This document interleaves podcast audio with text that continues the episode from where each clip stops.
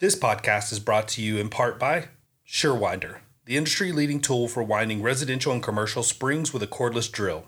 Your business depends upon having the best technicians. Ensure their shoulder health with SureWinder tools. See us at SureWinder.com. Hey there, everybody. My name is Hannah. Welcome to another episode of Torsion Talk, the podcast where we talk about the garage door industry and how you can grow your garage door business. You ready for this? You ready to take control? Are you giving them control or are you taking control? Hey, everybody. Welcome back. It's Ryan with Torsion Talk Podcast.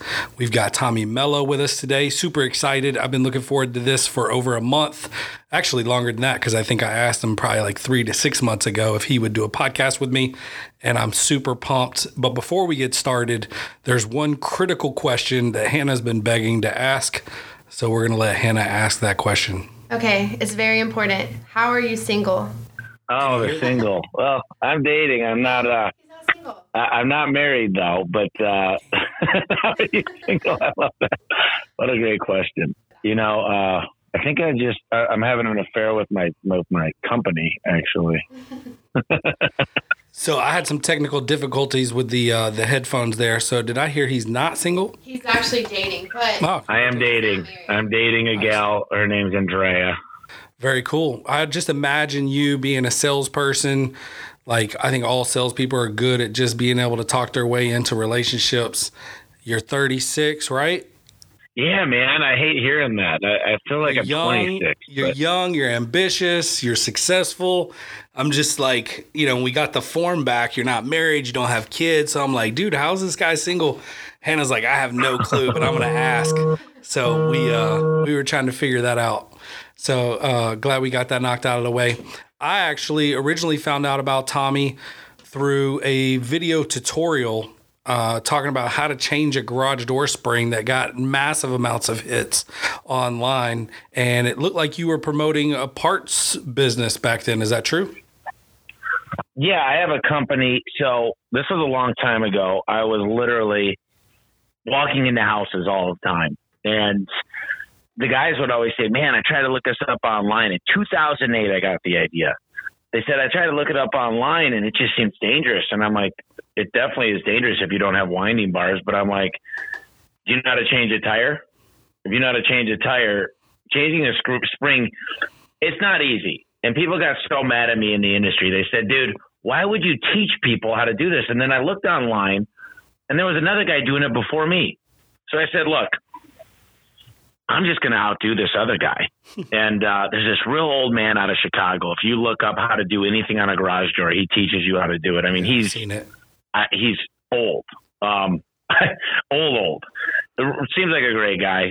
We've been sued by them multiple times for stupid stuff, but never, nothing really stuck. But yeah, we're kicking it pretty hard right now online. And I think that's the wave of the future. I think people are going to be ordering a lot more things online. Hence Amazon.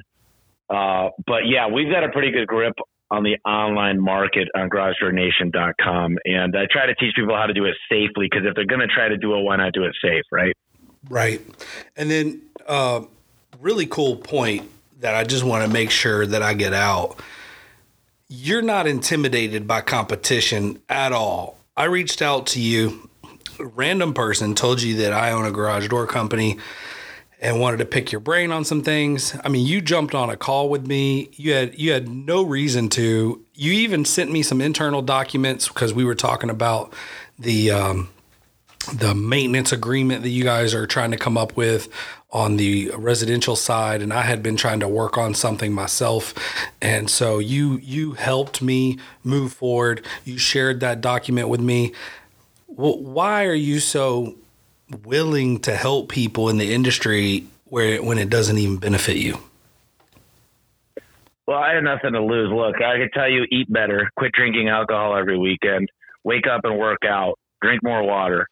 Doesn't mean you're going to do it. I feel like the stuff that's out there, create good morale around your customers, create great internal customers by paying them right, having a play of the month, gamify your company. I'm not reinventing the wheel. I've got my own podcast, as you know. I read a lot of books. I think I'm up to right near 800 on my Audible. I've got 4 bookshelves full of books. I got one in my Scottsdale house, one in my apartment, 2 at my work. This stuff, I get excited about it. I want to teach. I like to grow people. I like to grow with people, I should say. I'm not afraid of anybody else. I hope a lot of people raise and elevate this industry because it needs an overlift bad. The people that think we should be stuck in the 1980s, not using great software, using manual invoices. I could go on and on. I just feel like the whole industry suffers when you say springs should cost $180. I actually have a lot of documents to discuss today with you about inflation from 1992 and on. You know, when they came up with having to put safety eyes on, the people that are listening might know that that happened. I think it was 91 or 92. Well, they're still charging the same prices. And you used to be able to buy an opener when I started for $90. And now to get a lift master, you're looking at $230 or some odd. And some people think you can still charge $400 for an opener. And because that's what the handyman does. And we're going to go into that later, but I'm all about trying to elevate this industry to the next level. And I think that's, if we work it together with what you're working on, with what I'm working on, and exposing ourselves to people out there, they might not like me, but I have nothing to hide. And this is the goal, is to get the good word out there, and hopefully they take care of their employees better. We get a lot more younger people into this industry, because right now, you know, the average person is about 47 years old in this industry. I did not know that. And a lot of people don't know what they're going to do with their company because their kids don't want to take over because they've seen their parents' life. Just, it's a lot of work. Owning a garage door company is not easy. No. Owning any business is not easy. So I know that was a long answer, but so go ahead. You then started A1. So you had the parts company. Are you still doing the parts thing, or is that you shut that down or sold it or what? I still have that. I bought out the partner. My partner just got a $20 million check. He owns a thing called Snow. You guys have probably heard of it. It's all over Instagram. It's the teeth whiten your stuff. And they got Gronkowski doing it. They got all these celebrities. He actually talks on stage about influence marketing. And so I bought him out recently, and we're still kicking that company, doing well with it. Do about 20 orders a day. It's a good side hustle, but that's one of the many things I've got going on other than garage doors. All right. And then you started A1 about, 7 years ago? It was 2007, so 12 years ago. So when you had an idea to start a garage door company, I think it was slightly different than my idea when I decided to start a garage door company. I mean, you're thinking nationwide, take over the industry. Like I've heard you say that. What was going through your mind? I mean, I'm having a hard enough time. I own Aaron Overhead Door here in Atlanta. Just getting this one going and running to wrap my head around. It's only been 4 years. Maybe when I'm more mature and the company's more mature, I've got a little bit better grip on it. But I can't even imagine being okay, let's hire somebody in Chicago and New York and Florida, and let's branch out and start new locations. I mean, how did that even come about? Was that the original plan, or did you start as a single location, then you were thinking, you know what, let's just take it national? Well, it definitely didn't plan out. I mean, you should have seen my notes. I had a big plan even back then. Sorry if my phone keeps buzzing, but I had a huge plan to take over. I was like, man, if I get 1% of all the ValPak and all the Money Mailer, and I was talking to my dad, he used to own a transmission shop, and I'm doing all this math. I'm like, man, that could be 8,000 jobs a month. And of course I had big dreams. And then I realized, man, this is a lot more work than I had planned on. I don't even know how to do a gear and sprocket. So I went and learned how to do a gear and sprocket after I learned how to do springs. And then I had Wayne Dolan teach me how to do a Torque Master. So I used to carry Torque Masters on my truck. I mean, look, I didn't have any guidance. I didn't have great people around me to teach me. I learned a lot more about business. I got a master's degree. I graduated in 2012 with that, but that was 5 years in. So I've made every mistake you could think of. Hired family, fired family. Got robbed from 1 million times. That guy had an operation in the back of my shop, just taking springs, selling them, taking openers, selling them. I mean, I've had to pay extra taxes because I screwed up on my taxes in 2008. Ended up paying $30,000 from that. Signed up stupid deals with advertisers. Ended up spending an extra $40,000 on Yellow Book page that got me zero calls. I mean, you talk about mistakes. I am the epitome of every worst mistake you could think of. The only thing different is I don't go down those mistakes again. I don't make the same mistakes twice. So I jump in head first, man. I get dirty. I learn what it's like. I was out there running 6-7 jobs a day, 7 days a week. If there was a nighttime call, I ran it. And that just stopped in 2014 to where I wasn't running calls on a daily basis. So I still enjoy getting my feet wet, but now I focus much more working on the business, which is a cliche from the E-myth, work on it, not in it. But right. Dude, I'm so looking forward to this podcast because I think you're going to reach a lot of people. And I think it's important to know that you're not a bad guy and I'm not a bad guy. Right. We're out there to help people. Yeah. So when you're planning the company and you got all these big dreams, it sounds to me like you literally were in a truck running calls. I mean, were there days where you just felt like, man, I'm wrapping up my 6th call for the day. I haven't done anything to like really expand and go into other markets? Or was that just like, hey, I'm paying the price early. I know I got to do what I got to do. I'm getting to where I'm trying to get to. Like, I know for me, I know my answer because I was in that boat. But what was it like? Yeah, you know, there are days back in the day that you feel like, man, I can't trust anybody. I got to do this myself or it won't get done properly. And the biggest mistake I see is people are fairly successful in this industry for the most part, but they go and spend all the money. They pay themselves really, really well, but the company makes nothing. They crap on their employees. And there's all these problems. You walk into work and you're like, oh, there's going to be a lot of drama today. I didn't work this weekend. I went to the boathouse because I made a little bit of money last year and I decided to buy a boathouse with that money. They take all their earnings and instead of reinvesting it, they buy their kids the nicest things. They do all this. Business is not about the first 5 years are hard work and reinvesting within the company. And the biggest mistakes I see, these guys go out and just because you're a good technician doesn't mean you're a good owner. You're probably not a good owner if you're a good technician. Just because you're a good salesman, you're not a good trainer. See, these things are not equal. Right. Owning a business, just because you know how to do a good workout and train somebody at the gym doesn't mean you should go buy a gym. Okay? It's a big, big difference. But yeah, there were days where I'd walk into work and I knew, I was like, man, I'm walking into a lot of drama.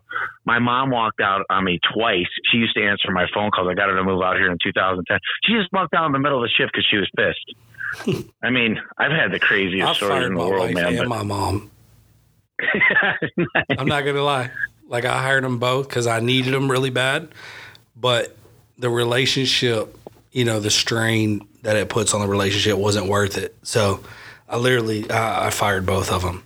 I joke about it, but I was very serious at the time. Yeah, man. I mean, you got to do what you got to do. My stepdad just retired last week. He worked for me for 9 years, 9 solid years.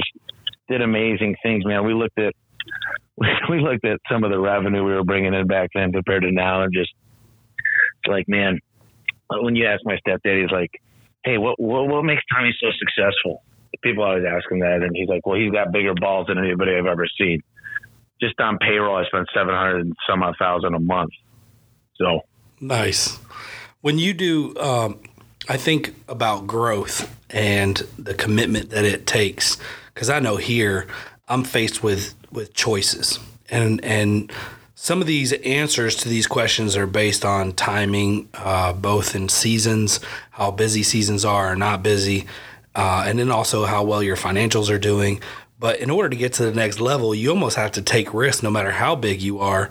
So, I mean, for me, I know I remember hiring my first employee. I was like, man, I'm going to have to take a pay cut. Like, if I'm going to bring somebody on to do all my door installs that I'm selling, I'm going to have to take a pay cut. Then I thought, you know what? I need an office person to help me with the phones because I can't answer all the phones because I'm in the garage. And then I had to take a pay cut. And here I am every time we grow having to make a sacrifice. And that and ultimately kind of holds true even today. When we want to make that next jump, there's still a sacrifice. And I think it's a lot less detrimental if it fails, but in the beginning it was huge. Are you finding yourself still having to make some sacrifices in order to make those leaps? Maybe it's to go into a new state or whatever. Oh, yeah. Yeah, everything's a sacrifice. Man, if I wanted to, I could retire. You give me 1 year, I'll have several dozens of millions of dollars in the bank if I just said I'm content right now. Not even an issue. I mean, I could easily bring in 15% of $40 million. Let's just do the math. That's $6 million. 2 years, that's $12 million. Not to mention all the assets that I own. So, yeah, if I just wanted to take all the profit and just stack my pockets and retire and be content, fine.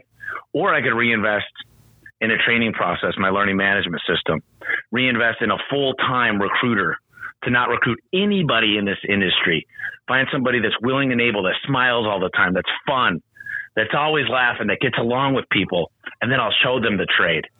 That's what it's all about. So recruiting, training, having a complete, robust, technically sound training center to make guys into, I don't want to say robots because it's not robots. We all know that, but they say the same questions. Machines. They do the same thing every time. You see, when you go to McDonald's, nobody has, when you go to every McDonald's, and I've been to China, I've been to Thailand, I've been to South America, and I've had McDonald's because after a while there, you're like, you crave McDonald's. You're like, just give me some normal food.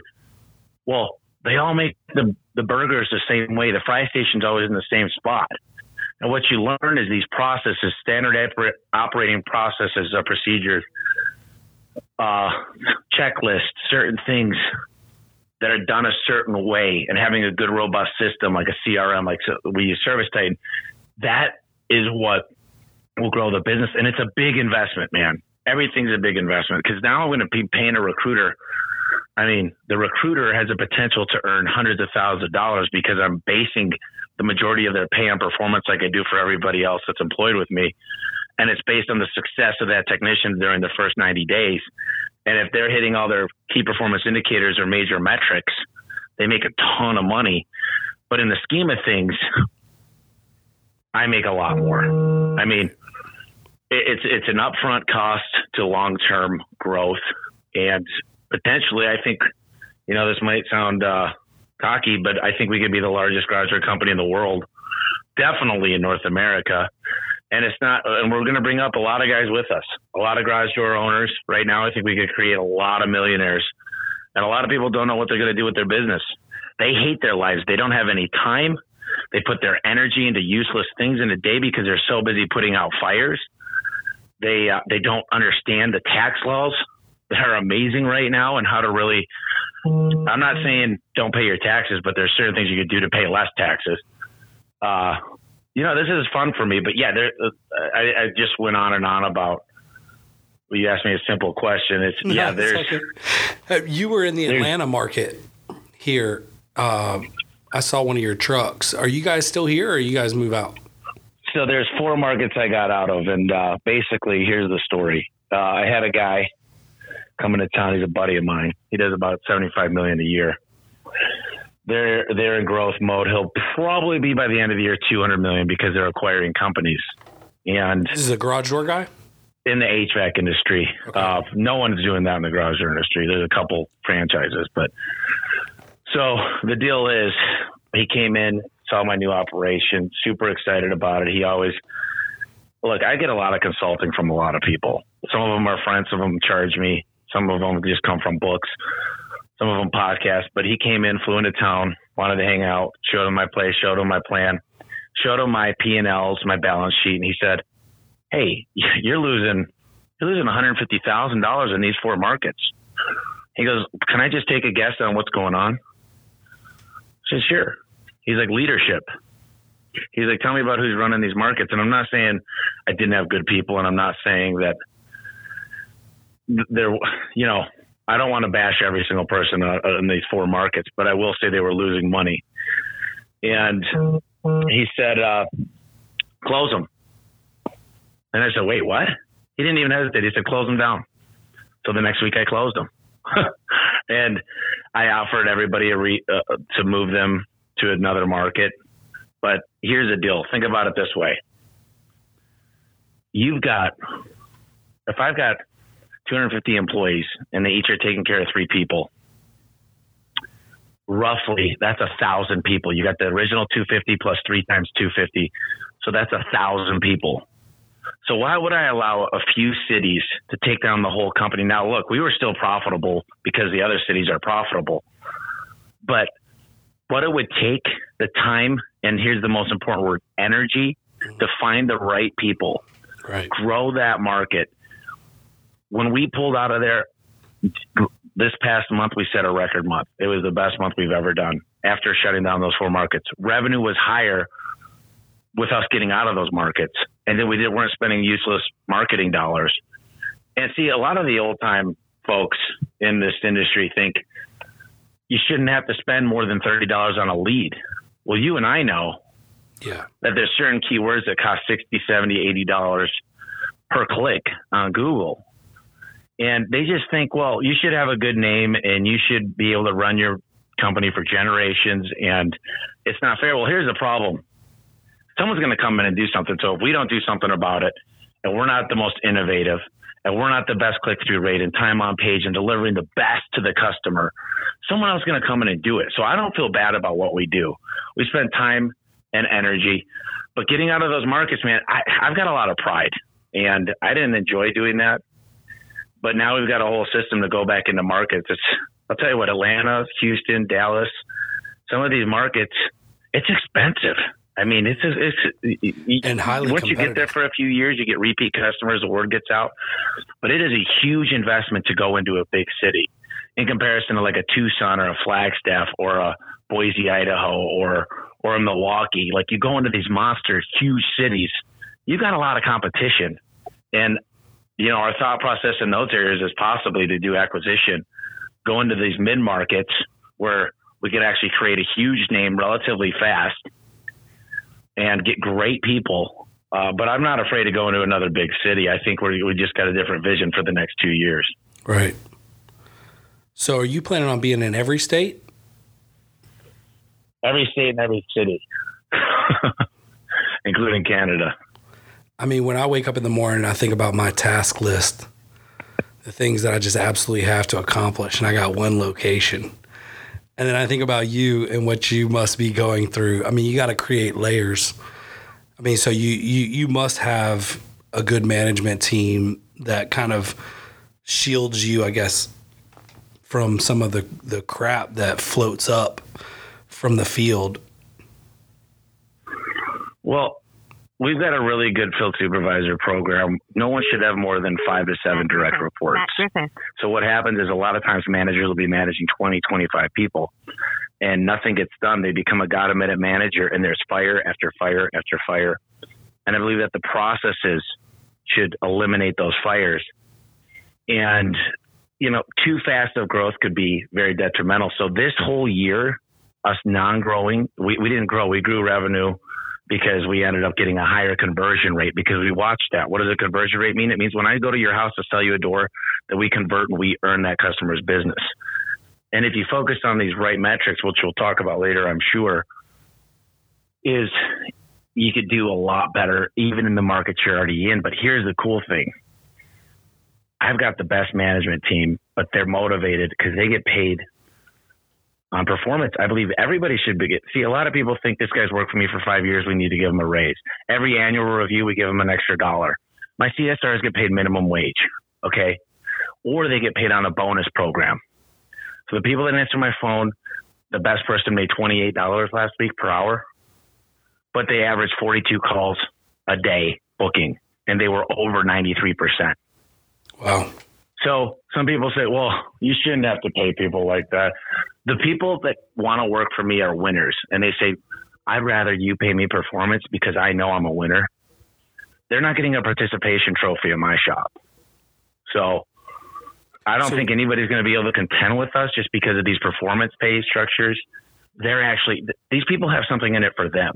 Yeah, we give them insurance. We give them paid time off. We've got employee of the month. We pay for lunch all the time. We cook breakfast here. We just got a new skillet.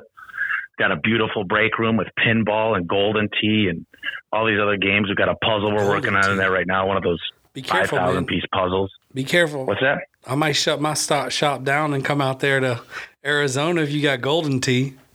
Yeah. All day long, man. Come on out. I love that game. So we you say a lot of things that resonate with me. We just bought Blackstone.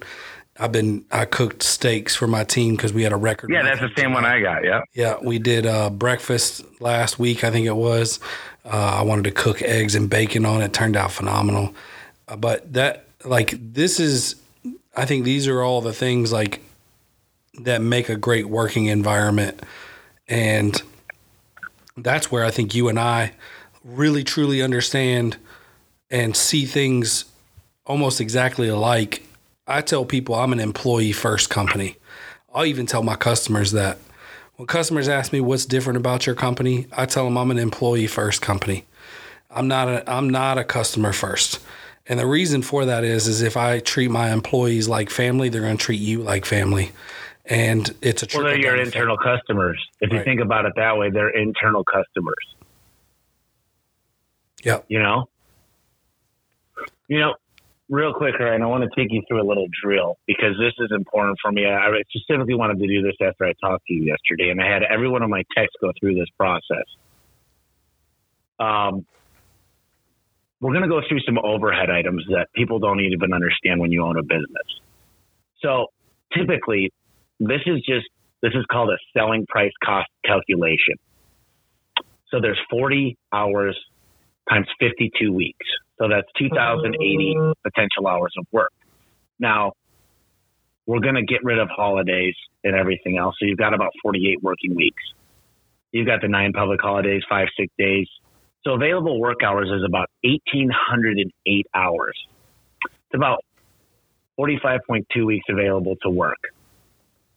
45.2. So here's how your day looks. You arrive at the shop for the scheduled day, pick up the materials, you call the first customer, travel to the job, arrive at the job, sell 1 hour of service, return pages, arrive at the second job, take your lunch, blah, blah, blah, blah, blah.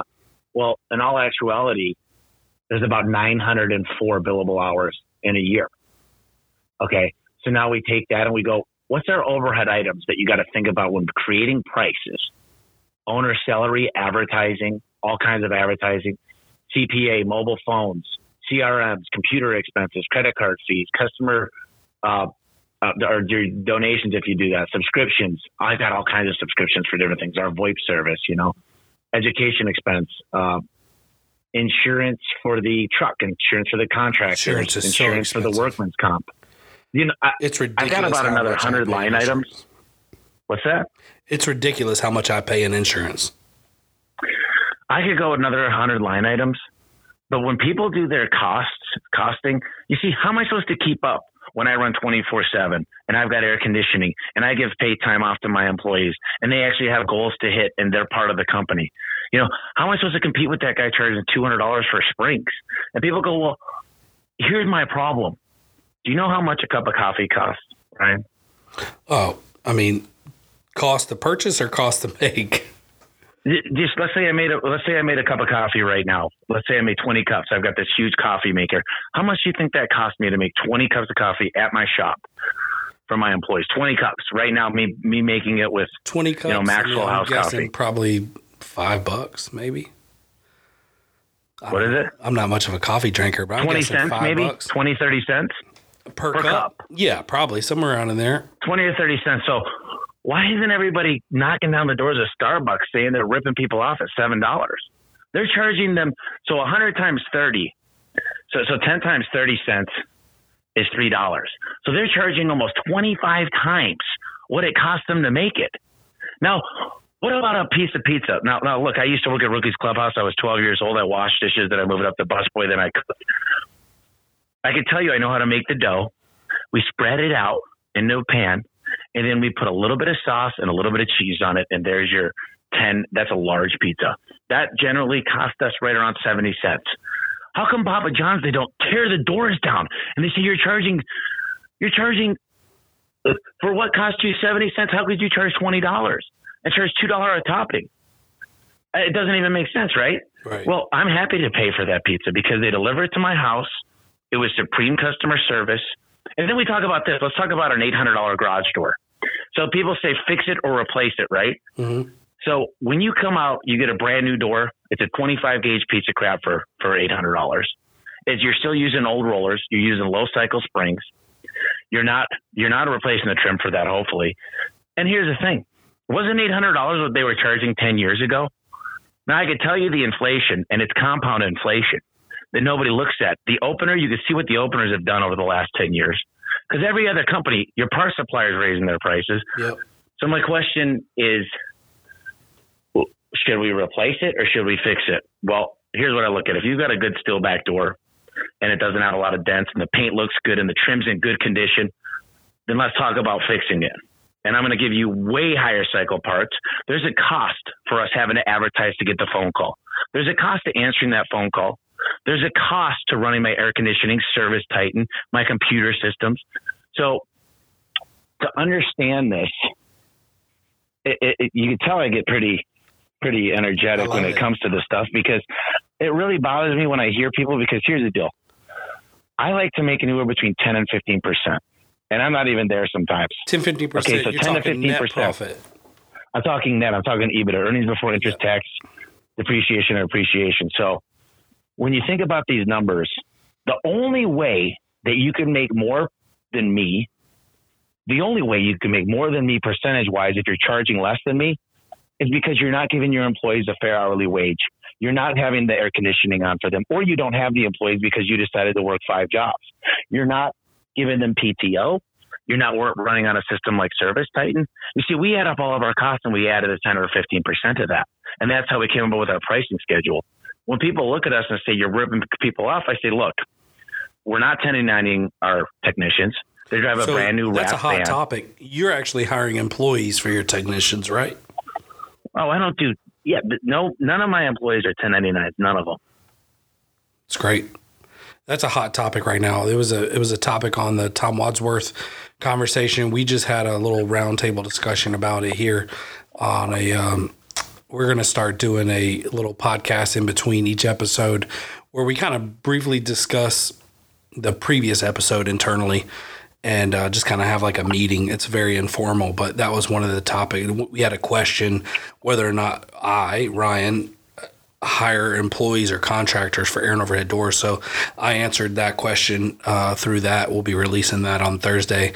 And so there's a huge difference between how you're allowed to treat a employee versus a contractor. Oh, well, trust me, I can go through all of those. There's tests, and these people figure out that the scam artists, the bosses, the asses of the industry figure out ways to do it. And they go, I'm going to make them form an LLC. I'm going to pay their LLC. They got to drive their own crappy truck. They're not allowed to go to my meetings. They're not allowed to wear a real uniform. They're not even allowed to make more than 70% of their income from one supplier. Yet they still win. But here's the deal. They're going around every day taking a chance. And I'm telling you, I've seen companies go out of business because if the state comes after them and they reverse all that, do you know how much back taxes they're going to have? Oh, it's crazy. They're simply trying to steal a little bit from Uncle Sam and take advantage of their staff to make a few extra bucks, because they can't compete against me. They can't compete against you. They don't stand a chance against people that take care of their employees, because my employees, I have very, very, very low attrition rates. That's because I don't shit where I eat. And these guys do. And they don't stand a chance. And if anybody thinks it's okay to have a bunch of 1099 contractors doing all their work, good luck. Because I will. Tell me where you're at. I'm coming to your city soon. I love it. So there's a huge, probably the largest garage door company in America, in my opinion, here in Atlanta market. I think they've just transitioned from employees to subs, where they're, if I'm not mistaken, making people get their own LLC and drive their own trucks and everything. If you want to be an installer for them, which is very odd, because I think that opens up tons of liability for them, but I guess it's a cost saving attempt on their part. But in my opinion, I feel like it almost shows desperation. So I will tell you this. I'm very familiar with the roofing contractors. I'm really familiar with a lot of these different industries, and a lot of them, they run a really good business and they sub out the install. They do all the repair in house, but they sub out the install. So I'm not saying that you can't have installation of doors like Wayne Dolan, stuff like that. I, I'm just not into that side of the business. I don't work for nothing. They have such low margins, plus they're a manufacturer, plus they're putting on a Torque Master that's warranted for a year.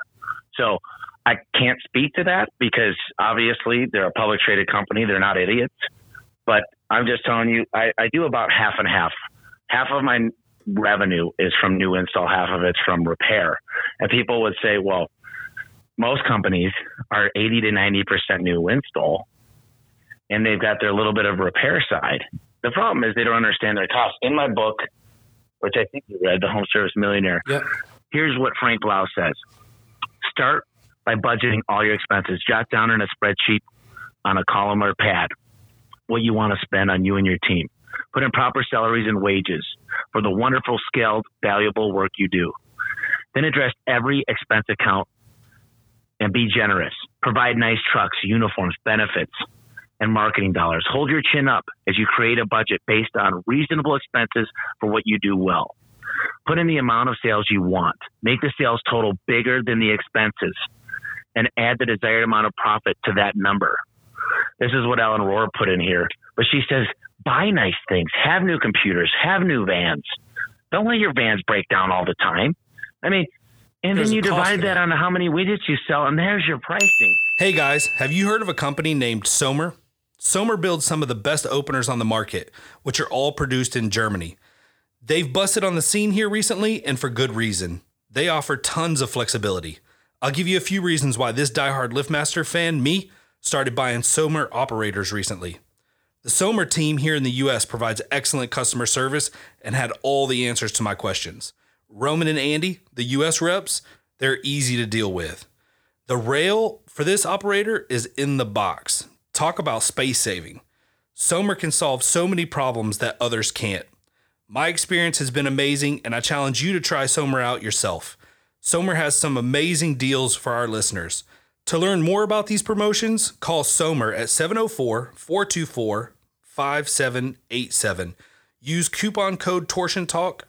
You can also visit them online at sommer-usa.com. And there's then you divide that on how many widgets you sell, and there's your pricing. Right. I got to tell you, I don't get a lot of people saying you ripped us off like all these other companies do. I get a lot of people that say, wow, you gave us the highest cycle life in the market. You powder coat your springs. You carry 100,000 cycle Four Brother rollers that are red because we trademarked a certain color on things. Like, here's the deal.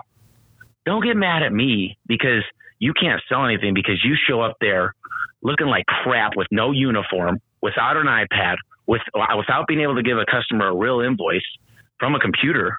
I mean, it really bugs me, Ryan. But so when you send somebody out into a market, if I understand correctly, you fly them in, right, to Arizona, train them, give them a truck, like the whole thing, and then send them on their way, and they go out and run a market if they're the first person or whatever. Is that right? Kind of, yeah. I fly everybody into Phoenix to train because they need to get to know the staff. They need to understand how the company works because we book all of our calls. We do all of our dispatching centrally out of Phoenix. And we've got an apartment complex. We house them in. There's 19 units.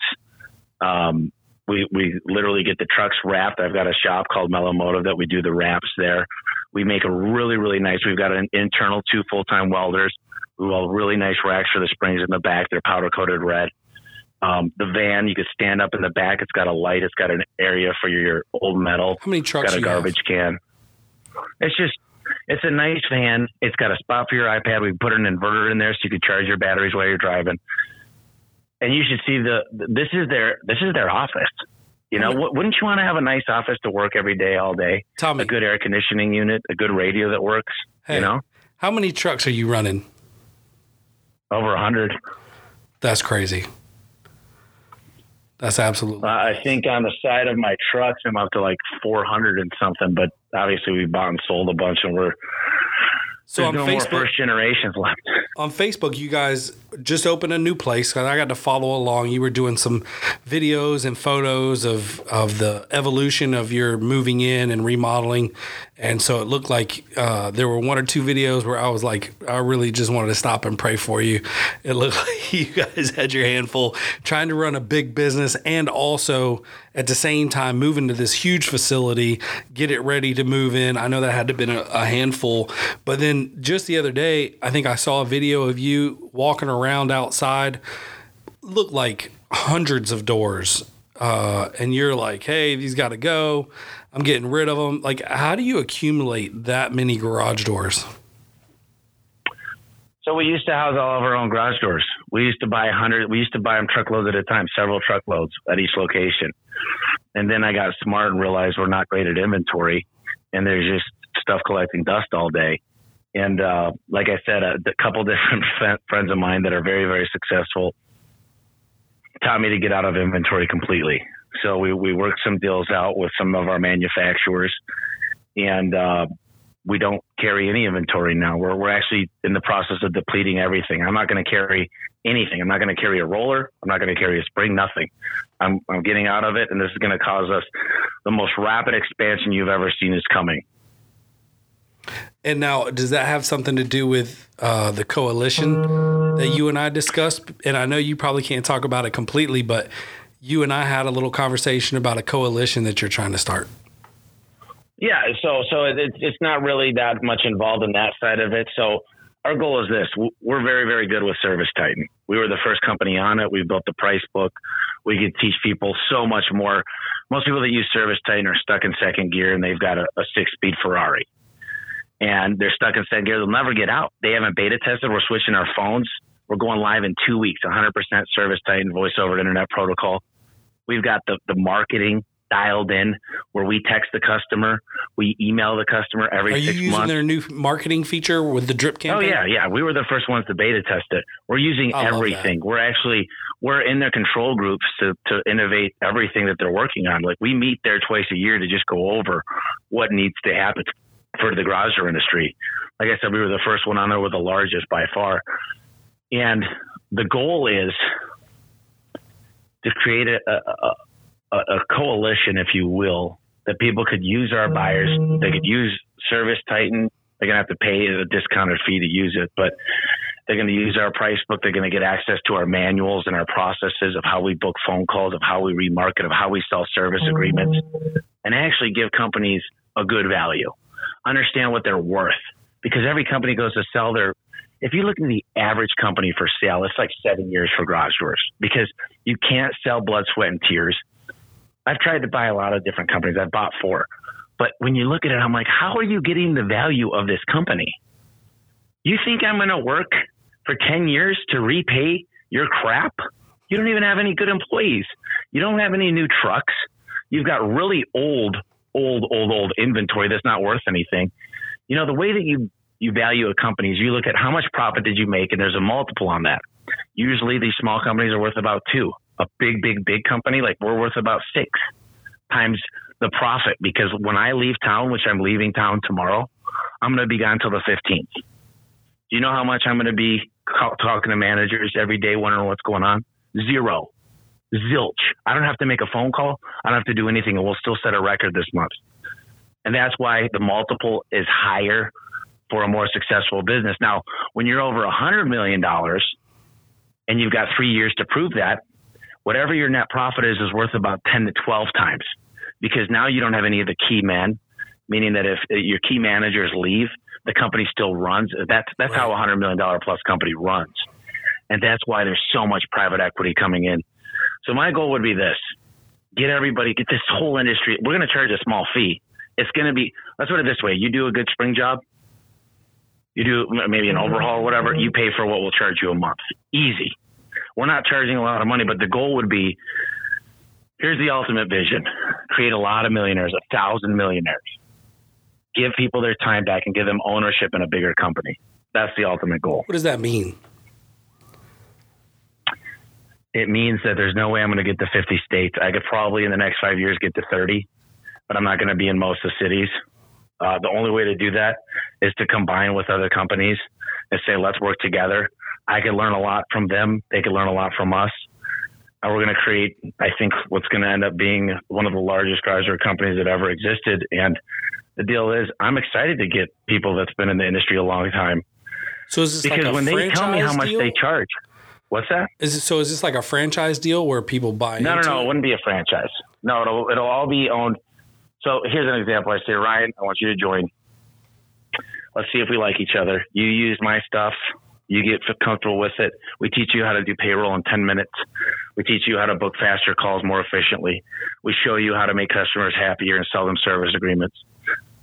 You know, there's going to be some non-disclosure agreements, but we go through this process and you say, Tommy, I love this, man, but I want to go on vacation. I want to take my wife and kids out. Well, look, how about this? How about we work together? I give you this lump sum of money. You still make a percentage of the margins coming in. It's just under a new company. It's not under A1. We're not changing anybody's name. We're not doing anything like that. So ultimately, here's the deal. We'll probably help out a lot of freaking companies. There's so many companies that they don't understand CRMs. They don't know how to do it. There's no support from a lot of the CRM, Service Titan. They won't give people the time of day with 5 or 6 technicians. They don't have the time or the capacity to do so.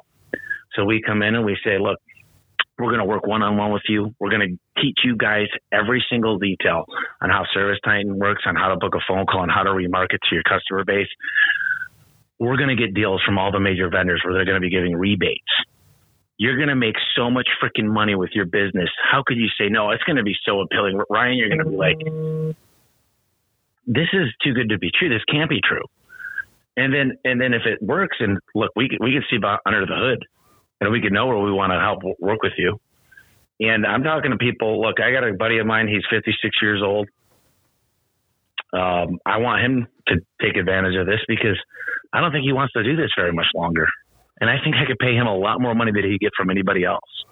So when you were talking about the thing that is in favor for us is you're already using our system. We know what your key performance indicators are. And I'm not asking people to rip people's heads off. I'm just telling you, have you ever had a truck breakdown? Yeah. Because one day I had 5 of them break down. It cost me $13,000 that day.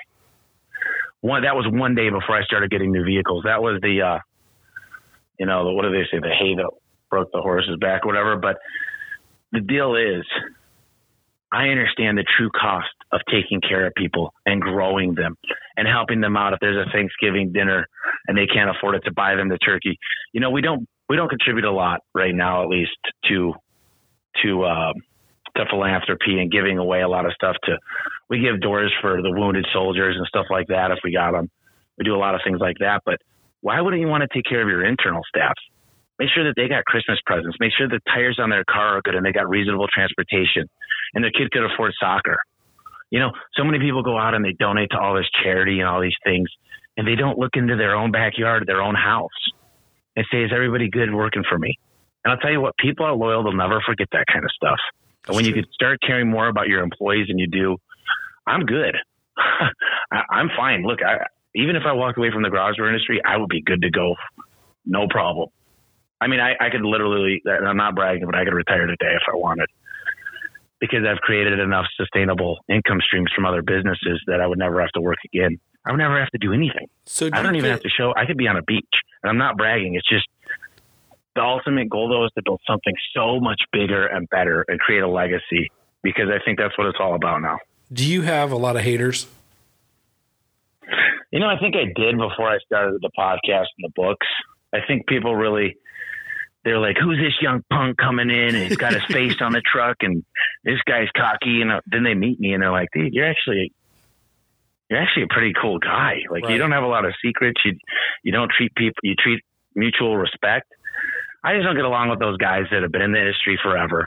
They think they know everything. They're like, oh, zinc galvanized is better. And I don't use those type of winding bars. And it's like, why don't you just stay a technician? Because that's all you'll ever be.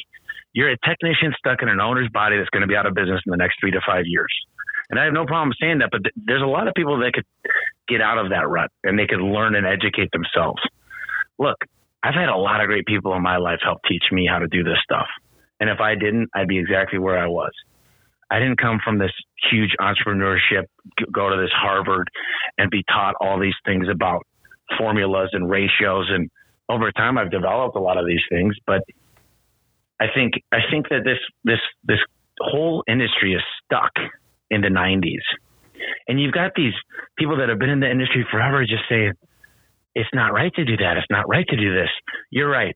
If you're making all this money, if you're making over 15 to 20% and you're just clocking people and getting horrible reviews out there and crapping all over your employees, then you've got a really crappy business and it'll never be something you could sell. But if you're actually taking care of employees and you understand the real cost of running a call, see, certain people brag that they work out of their house and that their wife answers the phones and their son runs the service calls. Certain people brag about that stuff. They say, I've 1099'd this guy. And they're so happy that they figured out a way to cheat and take advantage of their personal family. I'm like, shouldn't your family get paid like anybody else? Wouldn't you want something sustainable that you could leave? Here's a real question, Ryan. If I said today, I want to fly you and your family today, I'm talking you got 2 hours to pack. We're taking your dog. We're taking your family. We're taking you to Hawaii, all expenses paid. I'm paying for the flight. It's all you can eat, all you can drink. I'm taking you to the volcanoes, taking you on the bikes. We're leaving for a month. Now, here's the deal. You can't call back home. You don't have access to your phone. How does your business look in a month when you come back? Me personally, probably pretty good. So you personally have a sustainable business that's actually worth something to somebody. Now, 99% of the people, especially as this podcast starts growing that listen to this, they're going to go, well, it's just, and I've been there.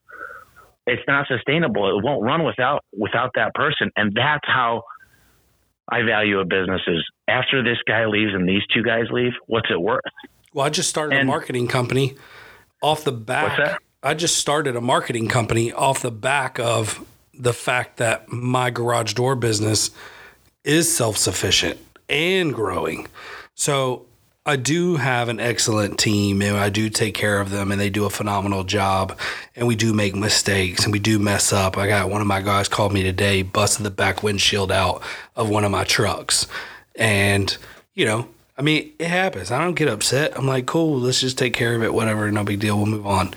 But, I mean, you have stuff happen. It comes up. You know, I think the biggest thing is that if you don't give the people you hire the ability to run with what they're good at, then you never trust them in the first place. You never should have hired them. Well, I would love to talk to you about recruiting gay players because that's the only way to grow a successful business. And I'd love to tell you, too, that anytime you want to come or anybody out there that wants to come see our shop in Phoenix, I'd take the time. I'd sit down with them. I'd show them everything. Nothing to hide. You could talk to any one of my technicians. I'll come out. Anytime. Seriously. Well, anytime that my assistant says. Yeah. No, I get it. I went out to, we were about to launch a commercial division last August and it was a huge investment. So I spent some money and flew out to hang out with Kyle Hart and Colleen. And I respect them greatly. And he's always been there for me when I call and have questions or whatever. And so on the commercial side, he's, as far as like troubleshooting and fixing stuff and finding solutions, I think he's the best. And I wanted to not go out there and learn how to do commercial. I wanted to go out there and learn how his mind thinks so that I can process things very similarly. And so when I do that, when I flew out there, I learned a ton, not about fixing or replacing doors or motors or gates or whatever, but I got to see how he processed things. And I came back here with significantly more value. And we ended up launching the commercial department. I invested about $100,000 into it the first 3 months and we're kicking butt now. I mean, we're doing really well. And so that was all about me learning before taking the next step. I'm about to start expanding and going wider. I've always kept, as part of my commitment to my employees, which has almost stifled our growth to a degree, is I've always tried to keep us close. So we've done 98% of our marketing's been within a probably, 20-mile radius of my shop. And mm-hmm. We're doing decent numbers. I'm doing better than majority of garage door companies all over the country. But I want to get bigger. I want to expand. I want to grow. And I think that the best way for us to do that is to go out wider. And I'm not talking, 60 miles or 100 miles, but I mean, even just going 30 or 40 miles out could make a huge difference in everything, or simply launching another location not too far from here, but not too close where we're not competing with each other. And I think that I could definitely come out there and learn from you on all the strategies you have of even just starting a separate location, because we plan on having all the calls and everything come through here and managing all the different locations from this office. Yeah, and I'll tell you what, it's really your most successful shop is usually the shop that you started originally. But see, I think the key is inspecting what you expect, and the way that you do that is I'm just gonna update my Service Titan right now, and you're familiar with it, but a lot of the people listening probably aren't. And I can tell you this. This is just the coolest thing in the world. I could tell you we're at 31,000 right now. We're at actually 43,000 in sales. So we've got different because we sold more so far than we've actually collected because of door sales. Right, of course. We've got an 86% call booking rate. We've sold one membership. We've had 6 cancellations. We're in service. We're at 78%, but that kind of pisses me off on my conversion rate. And door sales are under 40 right now, but it's because they're still at the jobs. We've booked 163 calls so far. I've got, for my call center, I've got one gal booked 20 out of 21 available calls. She's at 95%. Danny's at 18 of 19 booked. Earl's at 15 of 16. Janine is at 12 of 13. Here's the deal. All the people I mentioned are over 90%. I guarantee you, Ryan, I will take this to the bank. The overall average booking rate of a home service company is under 45%.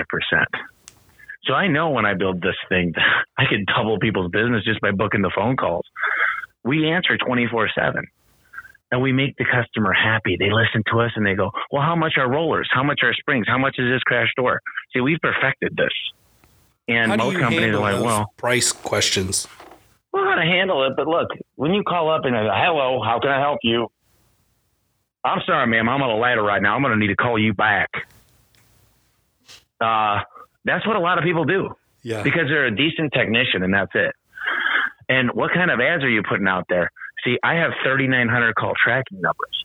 My guys, every one of my employees that's got a call tracking number on their business card gets $50 for any job that gets ran that's over $100. And we hit a button and we get it on an Excel sheet of how much we owe that person. Some people are making $300 a week from generating their own leads. I mean, what I'm talking about is so next level that people are going to have to get a huge investor. I'm talking tens of millions of dollars to try to even fathom what we're creating. Are you taking investments or are you just bootstrapping? Well, I owe the bank. I mean, this new building wasn't cheap. It was $3.5 million. So I didn't come out of that out of hand, but, the whole renovation was just 600 we did in house. But yeah, I still owe plenty of money on the apartment complex. I think I'm up to $3 million I owe on the trucks. I mean, yeah, this stuff, I get loans because our revenue looks good and our balance sheet is clean, but at the end of it, and we pay our taxes, we do the stuff we have to do. But at the end of the day, I'll tell you what, I like selling doors. We sell doors for a good amount. And the average door, there's a study that just came out, and it wasn't from a garage door company, that the ROI of a garage door is about 104%.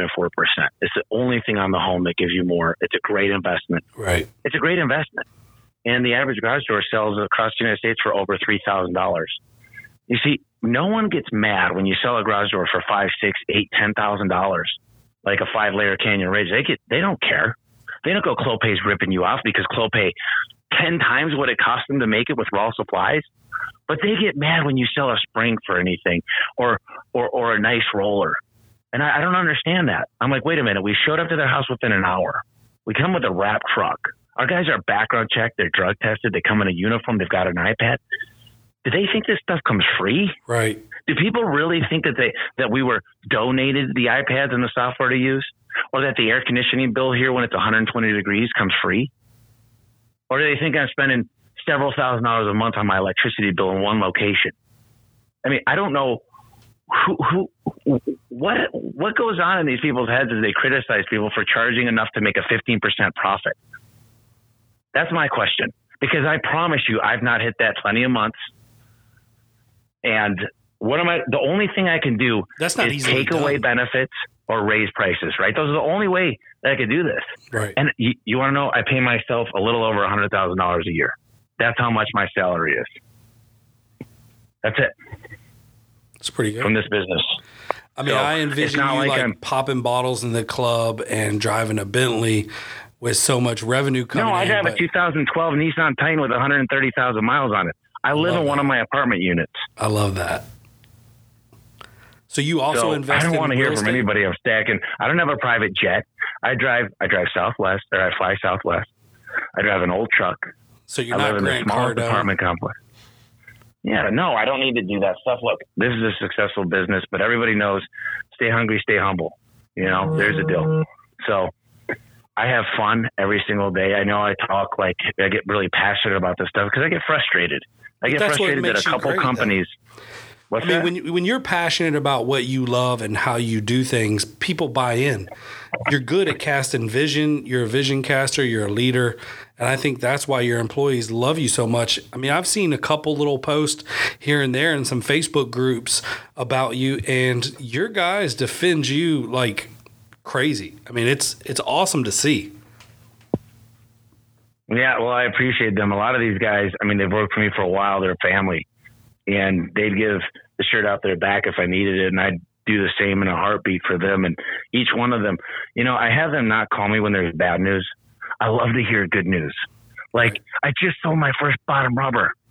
And I'm like, tell me about it. What did you do? How did you do it? I get all excited. I'm like, you know, like we get all excited. Like when these guys, you know, we sold them a bottom rubber because we showed the customer and they saw that it was bad and they wanted to replace it. We don't need to lie, cheat, or steal. And the biggest misconception is if you make a profit in this industry, you're lying or cheating. And I'll tell you the real problem in this industry is there, like I've said it before, there's way too many technicians that are owners. Yep. And they should stay as a technician.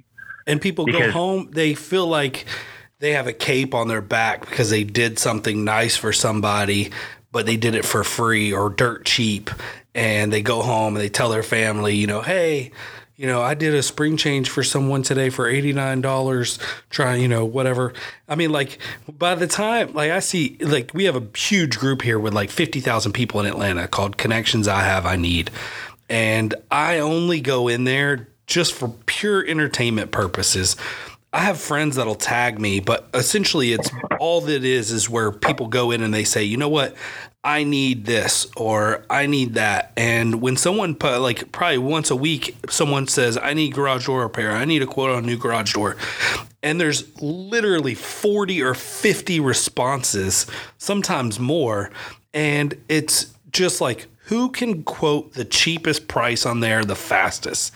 And who can get it done right now? It's all about price. And so people will tag me and I commonly just post in there, hey, I'm way more expensive than everyone else. If you're interested in paying more, let me know, because that's the only strategy I've got, and I'm not willing to do a spring change for $89. Well, what do you think is a good price? Because I would say I don't give a damn what your good price is. It's going to be whatever I have to pay plus 15%. So what a good price is relative to you, because I have different expenses. But guess what? We're very, very successful, and customers love us. And if you think they love you because they paid a little bit of money, you're completely wrong. I've seen people spend $15,000 on an HVAC unit and do cartwheels for joy. If you think, you know what? I had this lady one time. She called me up, and she goes, Tommy, who's your buddy that does the carpet replacement? And I said, you know, his name's Jason. He's really expensive.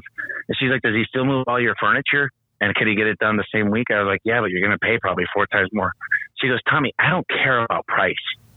She goes, I don't want to have to move my furniture and I need this done right away. Can he do it? I said, yeah. And see, buying out of your own pocket and saying I would never buy a service agreement and saying I would never buy financing from anybody. See, we sell financing like crazy, crazy. And they say, well, I would never do that. Same as cash for 12 months. See, everybody that's been in this industry, they're an old dog. they're old dogs and they've got no new tricks. When you tell them something, they hate change and they go, that's evil. That's so bad. I would never do financing. I would never buy a service agreement on the largest moving object and the most dangerous thing on my home that represents 40% of my curb appeal. And it's the smile of my house. I would never do anything like that. But, I just get, you know, I told you yesterday, I get a little agitated because a few bad companies ruined it for everybody. Yeah. But they, if you look at them, they shit on their employees. Their employee morale is so bad. And you could take my employees and you could threaten them and tell them, if you give me dirt on Tommy, you know, I don't know what they would tell you, except that he comes in early and he leaves late. He comes in every weekend. So, yeah, I don't know. It's crazy, man. I really appreciate you coming on the show today. I think it's going to be probably one of our best episodes. I really enjoy your passion. It is only a couple episodes, isn't it? Yeah, that's true. So you don't have much competition, but I think that we've recorded more than we've released so far, but I'm really excited. We're going to get this out ASAP, and I just want you to know that. Hey, I appreciate coming on. I'm going to be doing something here soon, probably on Garage Door Installers of America. I'm going to be making the book free. I just have some edits in the voice one because the voice one's so much better than the regular book. So keep a lookout for that on Garage Door Installers of America. And if anybody ever needs anything, you could call me, you could text me, you could email me, you could find me on Facebook, Tommy Mello. I'm not a bad guy. I'm not an asshole. I get pretty passionate and I get really intense. But overall, I smile all the time, and I'm a friendly guy. So, well, I want people to be afraid. Yeah, and I want people to know about your book, your Home Service Millionaire. You can get it on Amazon. Just released the audio version, right? Which I'm probably about to pick up. Yeah. And what's cool about the book is, Audible. So the book, I'm not a sit down, read it type of guy. I'm an audio book guy, hardcore. I'm all in Audible all the time, and I sat down and read your book. I think it was in like 4 hours, which I've never done before. But I loved how relevant it was and how applicable to the home services it was.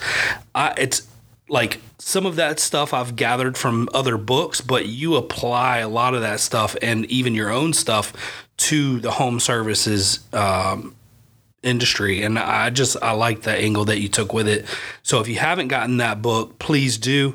As a matter of fact, I'll even do something. We'll do a giveaway on us. Tommy, you don't even have to do it. We'll do a free paperback and a free audio book for anybody who listens. Reach out to us, give us a question.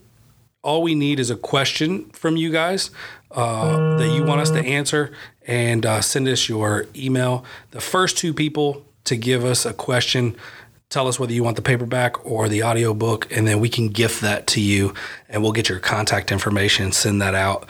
And then also check out Tommy's podcast. Tommy, what's the name of your podcast? The Home Service Expert. Home Service Expert. We finally got up to 10,000 downloads a month, so it's get a lot of good people on there, but I'm sure you'll be catching me shortly here. I don't know about that. We're going to work it hard. We'll see. So check out his podcast. I listened to a couple of them. They're really good. He's extremely passionate. I don't know how he keeps the energy up the entire time through each podcast, but he seems to do it every single time. And Tommy, I call you a friend now. I really appreciate everything you're doing for the industry and your transparency and the willingness to help other people, even with little to no benefit to you at all. I think that's awesome. And I even hit you up and asked you about the surge protectors, and you were like, I can hook you up. Let me know. And so I think we're going to move forward with that. So thank you for that. Just so much, man. You're doing a great job. Keep up the good work, and go into every state except for Georgia. And if you come in here, might be the you're going to be growing too. I'm telling you, don't be afraid. Be afraid. Look, we've got a 5-gallon bucket going to the ocean when we're a business. And one thing I'd encourage you to look up as well as the listeners is the Starbucks effect. You know, every coffee house in America made more money because of Starbucks. And I believe that's true with us. So I've studied it. I realize it. And you're going to grow and you're going to do huge things. And I hope we can work on some stuff together because great minds that think alike can do they could accomplish anything. Awesome.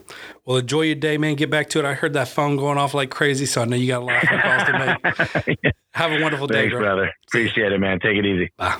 Hey guys, I hope you enjoyed the podcast. I'm Hannah with Such and Such Media. Our team specializes in garage door marketing, so make sure to visit us at GarageDoorNation.com. Thank you guys so much for listening to the podcast. If you guys enjoyed it, make sure to like us on Facebook and follow us on your podcast platform of choice.